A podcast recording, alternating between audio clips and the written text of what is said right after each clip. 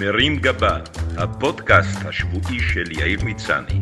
מתוך שיש שבת, מוסף סוף השבוע של ישראל היום. והשבוע, בוא תראה מה אמרת. אחד הנזקים הגדולים ביותר שגרמו המאורעות של השבועות האחרונים, והתחרות בתחום בהחלט קשה, היא העובדה שהם דרדרו אותי לצריכה מופרזת של אקטואליה. כמו אלכוהוליסט שמתחיל לשתות כבר מהבוקר, אני מוצא את עצמי נכנס כמה פעמים ביום לאתרי החדשות, צופה בתוכניות בטלוויזיה, כולל שש עם עודד בן עמי, חמש עם רפי רשף, ושלוש עם מישהו שאני לא מזהה, שומע אותה יותר מדי ברדיו, ושונא את עצמי על זה שאני מבזבז כל כך הרבה זמן על טקסטים צפויים. כמאמר הגששים לפני 50 שנה, הם שואלים אותן שאלות, ואנחנו עונים אותן תשובות. אתם תמיד שואלים אותם שאלות, הם עונים אותם תשובות, מה יש פה לך? ואני לתומי חשבתי שאתה מתורגמן מטעם הסוכנות. לא, אני עובד ניקיון מטעם הלכלוך. שאלה, למה לא לעצור לשבועיים את החקיקה? לעשות את זה בשום שכל ובהסכמה רחבה. תשובה, איפה הייתם בהתנתקות ובהסכם אוסלו? תשובה, אני מגנה כל סוג של אלימות משני הצדדים. מה שמשגע אותי בעיקר ברעיונות הרדיו והטלוויזיה, הוא השימוש בכמויות המילים המיותרות שאינן אומרות דבר. זו מחלה של כולנו, ובתי החיילת, שגם היא שמה לב לשטויות שאנשים פולטים, אומרת שבצבא המנהג חזק במיוחד. לטענתה, בנוסף לכאילו ולכזה שיצאו מכל החורים כבר מזמן, מפקדים בצבא מכניסים את המילים רגע, שנייה וכל דבר כזה או אחר בכל משפט בלי קשר לכלום ובלי שום סיבה כזאת או אחרת. נגיד, אוקיי, שימו לב, בואו אה, רגע נבין שנייה את הסיטואציה וכל אחד יחשוב על אה, דבר כזה או אחר. אני יודע שאחרי השלשול המילולי בשידור חי של חבר הכנסת אלמוג כהן, כולל המילה גזגוז ואפקטים של עיזים וכבשים, זה מעט קטנוני להידבק לסתם מילים מיותרות של פוליטיקאים. אבל פסגה כמו של אלמוג לא שומעים כל יום, אפילו לא בדיר, ולפעמים צריך לחזור לשגרה האפורה ולעסוק בחיים עצמם. 1. בוא, מילת הקדמה שבניגוד למובנה המקורי, לא מזמינה את המראיין להגיע אליך הביתה בתום השיטור לקפה ועוגה, אלא מבקשת לערער על מה שנאמר, ובעיקר לשים את המראיין הנודניק במקום. כלומר, כשאומרים למראיין, בוא, בעצם מתכוונים להגיד לו, לך, שלא לומר, לך חפש את החברים שלך.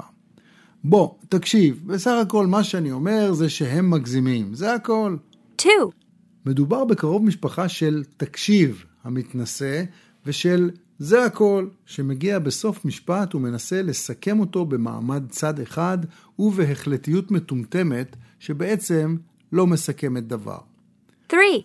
אני בא ואומר, בניגוד לסעיף הקודם, הפעם הדובר הוא זה שמתנדב לבוא, למרות שגם הוא כמובן לא מתכוון לזוז ממקום למקום, אלא סתם משחרר צירוף מילים שכולו חשיבות עצמית, שמנסה להקנות למשפט המיותר והמשמים שמגיע אחריו, ארשת של משמעות, כאילו הדובר עשה דרך עד שהגיע לתובנה הגאונית. הרי הוא לא סתם אומר, הוא בא ואומר. אף פעם לא הבנתי לאן בדיוק הדובר בא ומאיפה הוא מגיע. האם זה אומר שהוא מתראיין מהרכב, כך בזמן הנהיגה? מה שמעורר את השאלות האם יש לו דיבורית, והאם הוא לא יירדם על ההגה ברגע שהוא ישמע את הדברים המשעממים שהוא עצמו אומר. 4. תראה. כשלא ממליצים למראיין לבוא, מנסים לשכנע אותו לראות משהו. תראה, האווירה בקואליציה דווקא אופטימית. בעצם יש כאן ניסיון ליצור עם המראיין איזו פמיליאריות מזויפת. למרות שברור ששני הצדדים לא רוצים לראות אחד את השני יותר בחיים. מדובר ללא ספק במילת פתיחה משונה, בעיקר כשמשתמשים בה ברעיון רדיו, שבו אי אפשר לראות כלום. היא מקבלת היגיון מסוים רק אם היא נאמרת בטלוויזיה, והדובר באמת מראה משהו ויזואלי. למשל, תראה רפי, פה נפל העץ וחירב לי את הגג רפי. או כשמנחם הורוביץ בודק עוד סוג של בורקס, ומיקו מבורקס מיקו ובניו אומר לו, תראה מנחם, שמתי לך ביצה על יד הבורקס תרד. לפחות בשתי השניות הראשונות עד שהיא נעלמת בגרון של מנחם, ואז כבר אין מה לראות. 5. לפני הכל, עוד טריק ליצור הקדמה מלאה חשיבות עצמית לאמירה נטולת כל חשיבות. עוד מעט אני אגיד משהו סופר מרתק, אינטליגנטי ומשנה תודעה, אבל לפני הכל חשוב לי להגיד שאני שמח להיות פה. ולמרוח זמן, אולי בינתיים באמת יעלה לי רעיון מה להגיד. 6, אגב, בכל פעם שלמרואיין יש איזו אסוציאציה למשהו, או שהוא סתם מחפש תירוץ להתחמק משאלה קשה, הוא תוקע לנו את האגב שלו, ואז ממשיך לבלבל את המוח, כדי שהמראיין לא יפריע לו, או יתעקש שהוא ידבר לעניין, במקום לברוח לסיפור על הירח דבש שלו בשנות ה-80 בפלמה דה מיורקה, שאגב, נמצאת בצפון מערב הים התיכון, לא הרחק מחופי ספרד. 7, בעצם, עוד מילה מיותרת שאנשים תוקעים לך ללא צורך כדי להרוויח זמן. מה שבעצם אני בא ואומר פה, ואגב, אמרתי את זה לא פעם ולא פעמיים, זה שבעצם אין לי מושג על מה אני מדבר. לעתים אנשים משלבים בטקסט מילות חיזוק מיותרות שמחזקות בעיקר את הרצון לכבות את הרדיו. ממש, בהחלט, ללא ספק, יש לציין, וכמובן המילה כמובן. אתה הרי מדבר אלינו עכשיו, ואלא אם אתה רוצה לציין מישהו לשבח, אז מה יש לציין פה בדיוק? 8, למען האמת, פתיח לגנבת זמן ודעת שאינו מעיד על כך שאכן בהמשך תיאמר איזושהי אמת מוחלטת. וליתר דיוק, אנחנו צפויים כנראה לשמוע שקרים שאפילו פינוקיו היה מתבייש להוציא מהפה. אולי הפוך. למען האמת, אני כבר שנים לא רואה ריאליטי. רק לפעמים מחוברים, אז אמר במסכה, ונינג'ה והישרדות, שלמען האמת אני רואה בגלל שזה ניסוי חברתי מרתק, ולא בגלל שיש שם בחורות בביקיני. 9, באותה קטגוריה של משמעות הפוכה נמצאים גם תרשו לי להגיד. אני אגיד את זה מיד, בלי לחכות לאישור מכם. וחשוב לי להגיד. אתם הולכים לשמוע משהו חסר משמעות שהמצאתי לפני דקה בשירותים, ואני אומר אותו בזמן שאני אוכל מנה סביח.